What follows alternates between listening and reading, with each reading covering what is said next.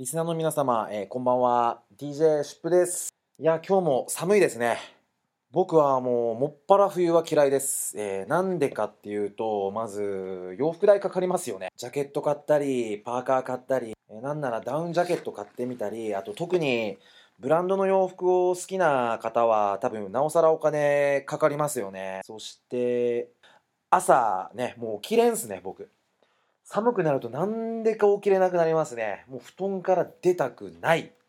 なんかこう、すがすがしく、こう、起きられる方法ってないんですかね。えーもし誰かおすすめの起き方を知ってる方がいたら、えーぜひ教えてください。えーそして寒さでね、えーと体調を崩したりとかする方も多いとは思いますが、えーくれぐれも、えご自愛ください。そして本日は自分の好きな映画、おすすめできる映画と、おすすめしたい、えーゲームの、えートークをしていきたいと思います。だいぶね、えーと、ネタバレが入るかもしれないので、えーネタバレ聞きたくない方は、えもうここでね、えあの停止ボタン押しちゃってください。てな感じで、え今夜もオープニングから行ってまいりましょう。チェケラこの番組はドラクエやゲームの話をメインにその傍らクラブ DJ としてのチェケチェケチェケ日々の感じたことや音楽の話そして世の中のくだらねえ話を掘り下げていくトークなレディオ DJ シップのシュークリームオンザセットレッツゴー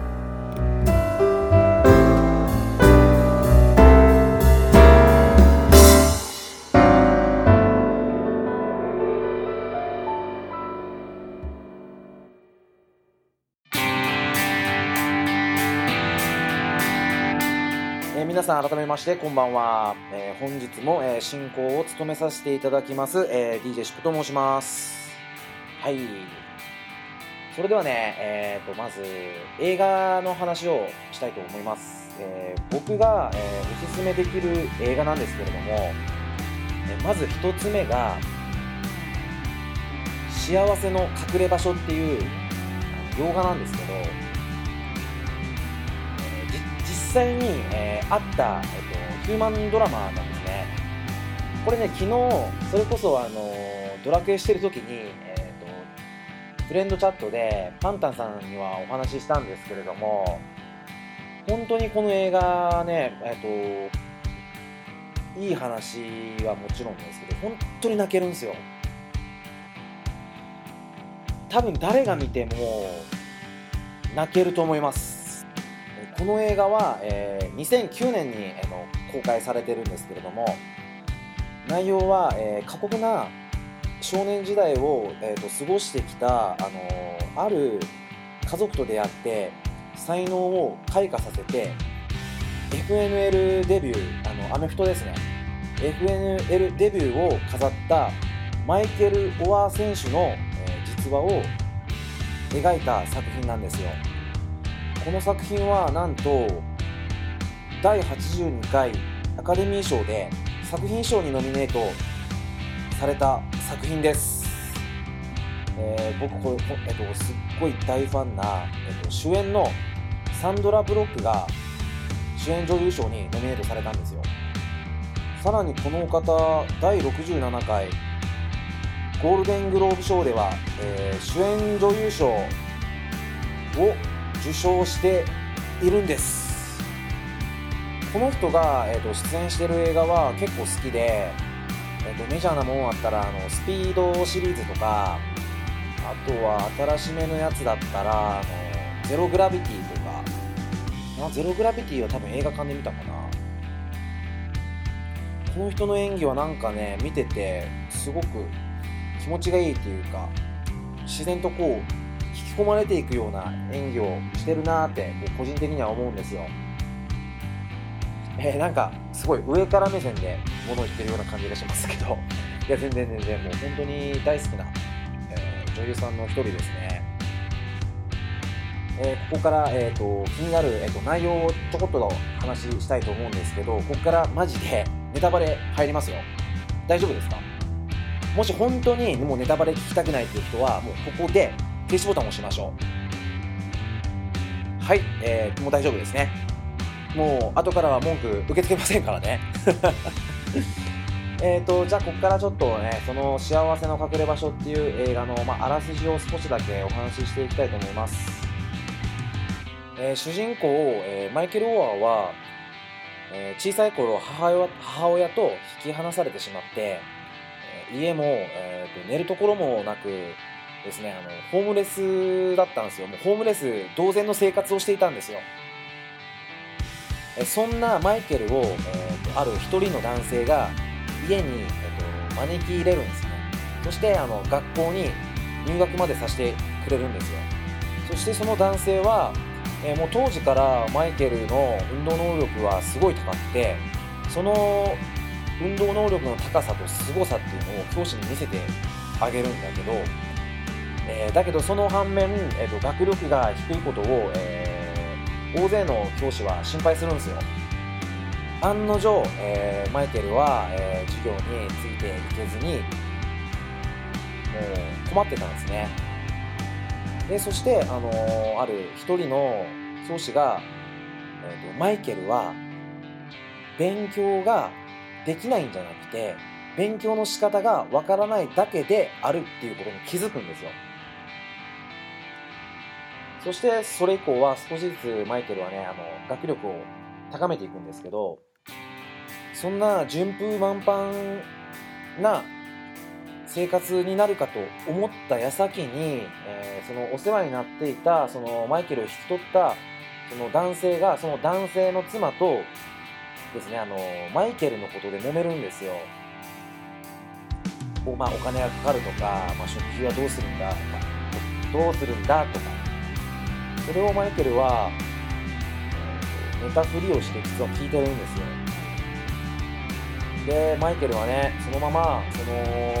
男性とその妻に迷惑をかけないかけまいとまたマイケルは自分からその家を出て行ってホームレスのような生活に戻るんですね。そして寒い季節の中薄着であのね閉まっている体育館にマイケルは向かうんですよ。そしたらまたある別の別の家族がそのマイケルを見かけるんです。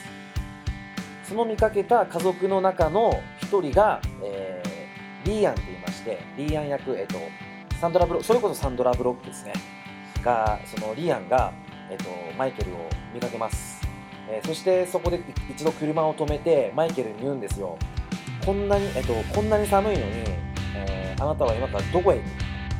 そしたらマイケルは言うんですね、体育館。え今体育館、えっと、リアンは今体育館に行っても閉まってま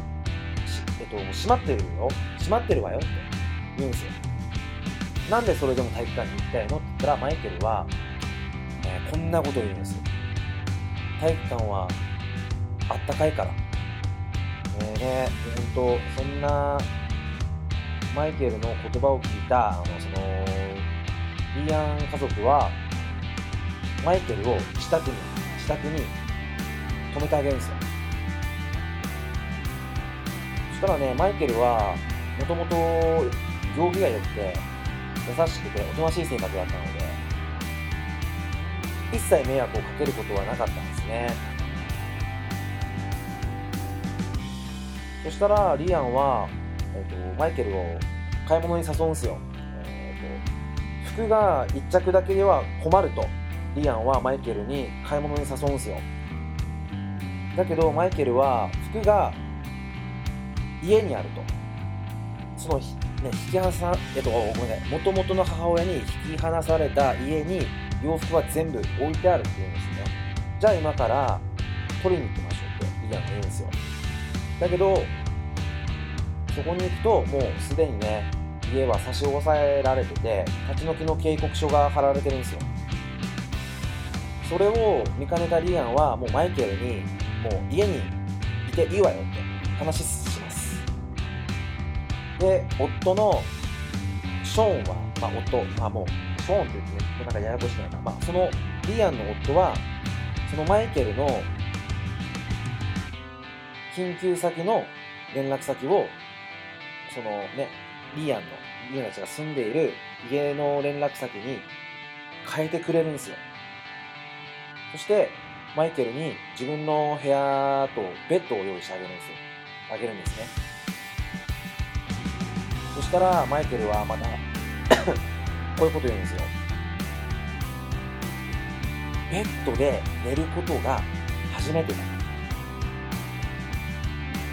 これ聞いた瞬間もう僕すごくもうこもうこの時点でもうすごい込み上げてくるものがあったんですけどベッドで寝ることが初めてまあ今ね僕たちこの今ね自分たちが住んでいるこの日本はねそうそうねベッドで寝たことがないっていう人も逆に聞いたことがないぐらいなんですけどマイケルはね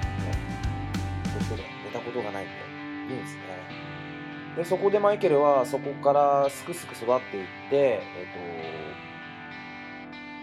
っと、そのままねあのフットボール部にフットボール部に入部することが決まります。あれだねもう。NL えっと NFL リーグにね行くの行くためのもう、まあ、過程だね。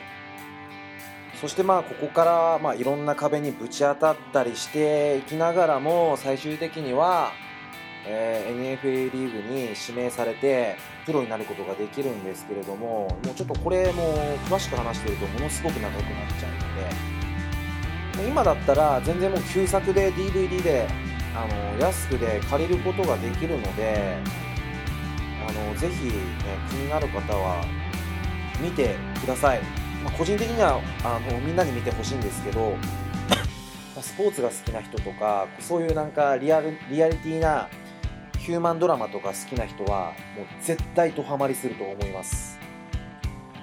まあそのプロになったっていうね、まあ、プロの選手ねそこからね、まあ、どん底からプロになるまで、まあ、プロになったっていうことは本当にすごいんですけどそれよりもすごいのはそのまあサンドラ・ブロックが、えっと、役をしたそのリー・アンさん。そのリー・アンさんのその懐のでかさっていうかだって全くね、知らない人を招き入れて、ね、そこに泊まらせてあげるとかならまだしももうそのまま養子でもらっちゃうんだよ。すごくない？いやもう本当に。ね。もうすごい人だなと思うんですよね。なんかでもこれ言っちゃうとすごくね偽善者だとか言われるかもしんないんですけど実際はねすごいと思います。僕からしたら。僕からしたらね。いやもう本当に、あのリーアン家庭で育ったマイケル・オアー選手は昔は本当にもうすごいね悲惨な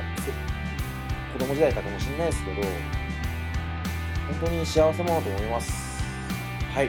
そしてねこの幸せの隠れ場所で使われてるエンディングテーマはもう超名曲っすよ。あまあ名曲ってももう僕の中の名曲なんですけどえー、Five for Fighting っていうバンドの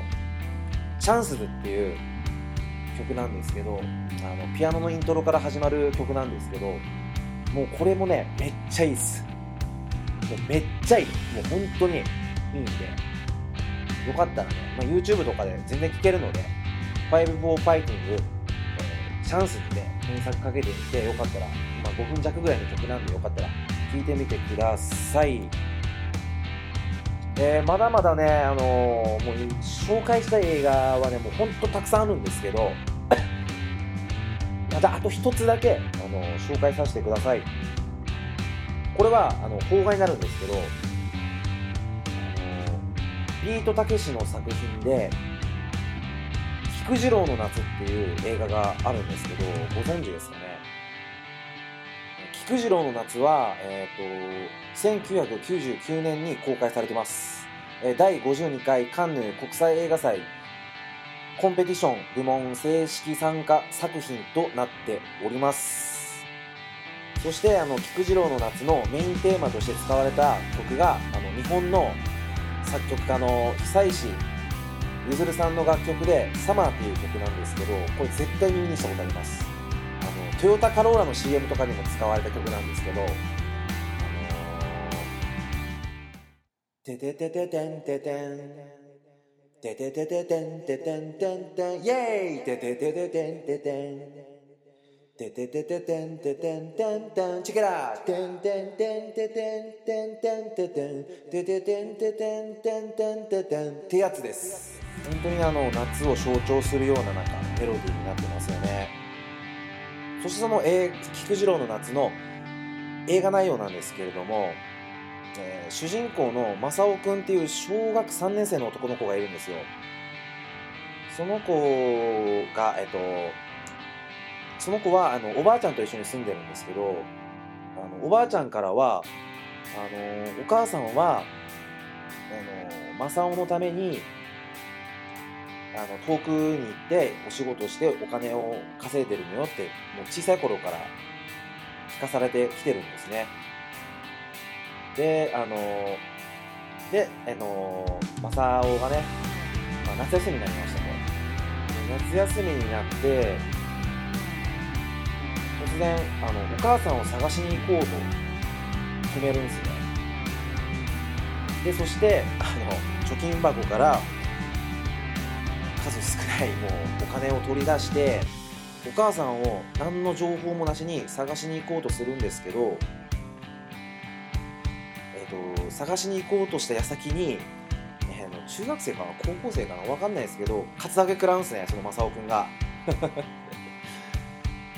でそこに、あのー助けが来るんですけどその助けに来るのが、まあ、ビートたけしですね、まあ、菊次郎菊次郎という役やってるんですけどその菊次郎が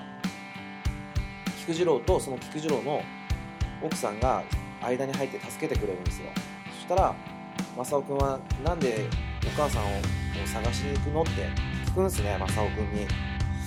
菊次郎の嫁さんが。そしたらお母さんに会いたいからっつって、うん、言うんですけどそしたらもう一人じゃ危ないからっつって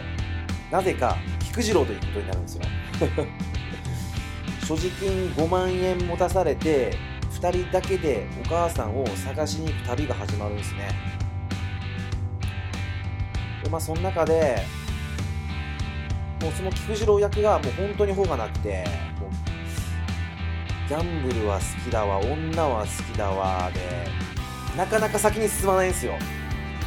競馬場に行ってお金を全部吸ってしまったりとかキャバクラに行ってお金を大量にそのまあそのね競馬場行って稼いだお金をキャバクラで使ってホテルに泊まってでもずっとそこから先に進まないんですね。そしてそんな苦難もねいろいろいろいろいろいろ乗り越えながらヒッチハイクしながらいろんな手段を使いながら行って行ってあのそのお母さんの住んでいる家にたどり着くんですけどあーもうでもダメだ。もうそこで答えちゃもうもう面白くないかな。もうその先はもう皆さんの目で確かめてほしいです。本当に泣けます。この映画もまあほとんど笑いが多いんですけど後半になるにつれてだんだん泣けてきます。最初ふざけてた菊次郎もだんだんとその正雄と触れ合うことでだんだんね大人になっていくんですよ。ただその過程がねまたすごくリアリティがあってなんかこうグッとくるもんがありますね。いやもう本当にこの映画も見てほしいです。機会があれば見てほしいです。これも旧作としてめちゃめちゃ安くで借りれるのであのぜひ見てください。いやもう本当にねもう説明する力がなくて本当申し訳ありません。もう僕もう本当トークが下手くそなのでどれだけの人にこの良さが伝わってるのかは分かりませんがはい。まあこれはねポッドキャストやりながら徐々に身につけていければいいかなとは思っているので、えー皆さんこれからも、えー、どうかよろしくお願いいたします。とね、えっと、だいぶ映画の話で長くなってしまいましたが、えっと、ここでね、最後にちょっとまたゲームの話に戻りたいと思います。えー僕がおすすめできるゲームを紹介したいと思います。これね、だいぶ迷ったんですけど、えっと、とりあえずゲームに関しては今日は1本だけ紹介して終わりたいと思います。えっと、それは、えっと、スーパーファミコンソフトの聖剣伝説シリーズの聖剣伝説3なんですけど、え皆さんご存知ですかね？スクエアが作ったゲあのアクション RPG なんですけど。知ってるかな？知ってる？知ってる？わからない？知ってる？どっち？え？え？え？いや僕このゲームすごい好きで今でも神ゲーって言えるぐらい大好きなゲームです。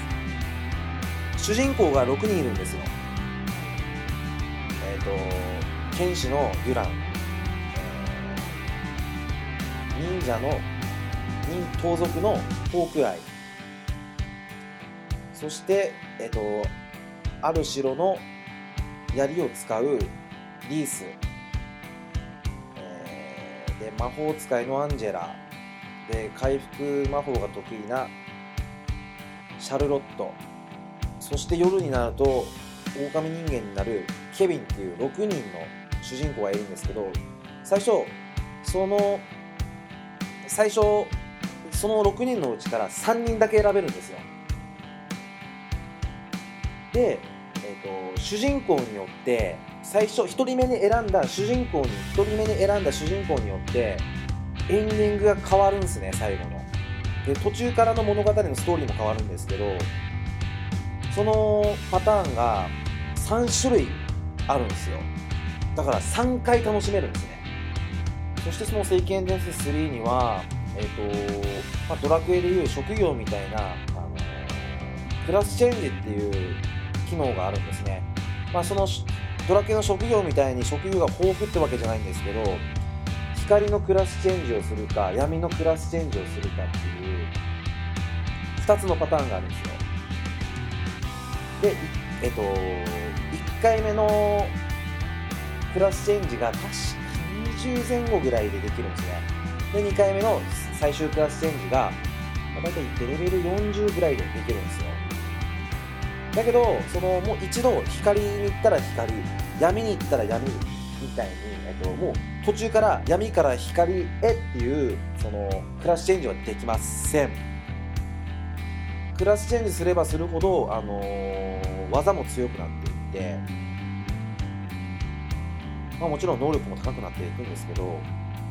なかなか戦略性があってもうこれクラスチェンジ間違えてしまうと中にはもう回復魔法すら覚えない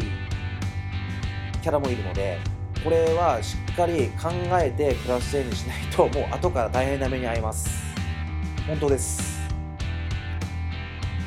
ゲーム内容もすごく面白くて音楽もめっちゃ良かったし出てくるモンスターとかもすごい個性的で初めてやりやったのが小学3年生の時なんですけどこれね本当にね今でもやりたいと思います。手元にスーパーファミコンがあればマジでやりたい。それぐらいねもう僕の中ではもう神ゲー作品ですね。まあ結構賛否両論は分かれるんですけどまあ実際もう聖剣伝説2もすごい面白くて、まあ、聖剣伝説2の方が、ま、絶対面白いっていう人もいれば、まあ、聖あの3の方が面白いよっていう人もいたりするんですけど、まあ、これはでも本当に、まあ、どっちもやってもいいと思います。2からやっても3からやっても全然あの順番は関係あの関係なくやっても多分物語自体は伝わるかと思うのでやってほしいですね。であのプレステで出た「聖剣伝説レジェンド・オブ・マナ」とかもすごい面白かったですしあのね PS2 で出た「聖剣伝説4は」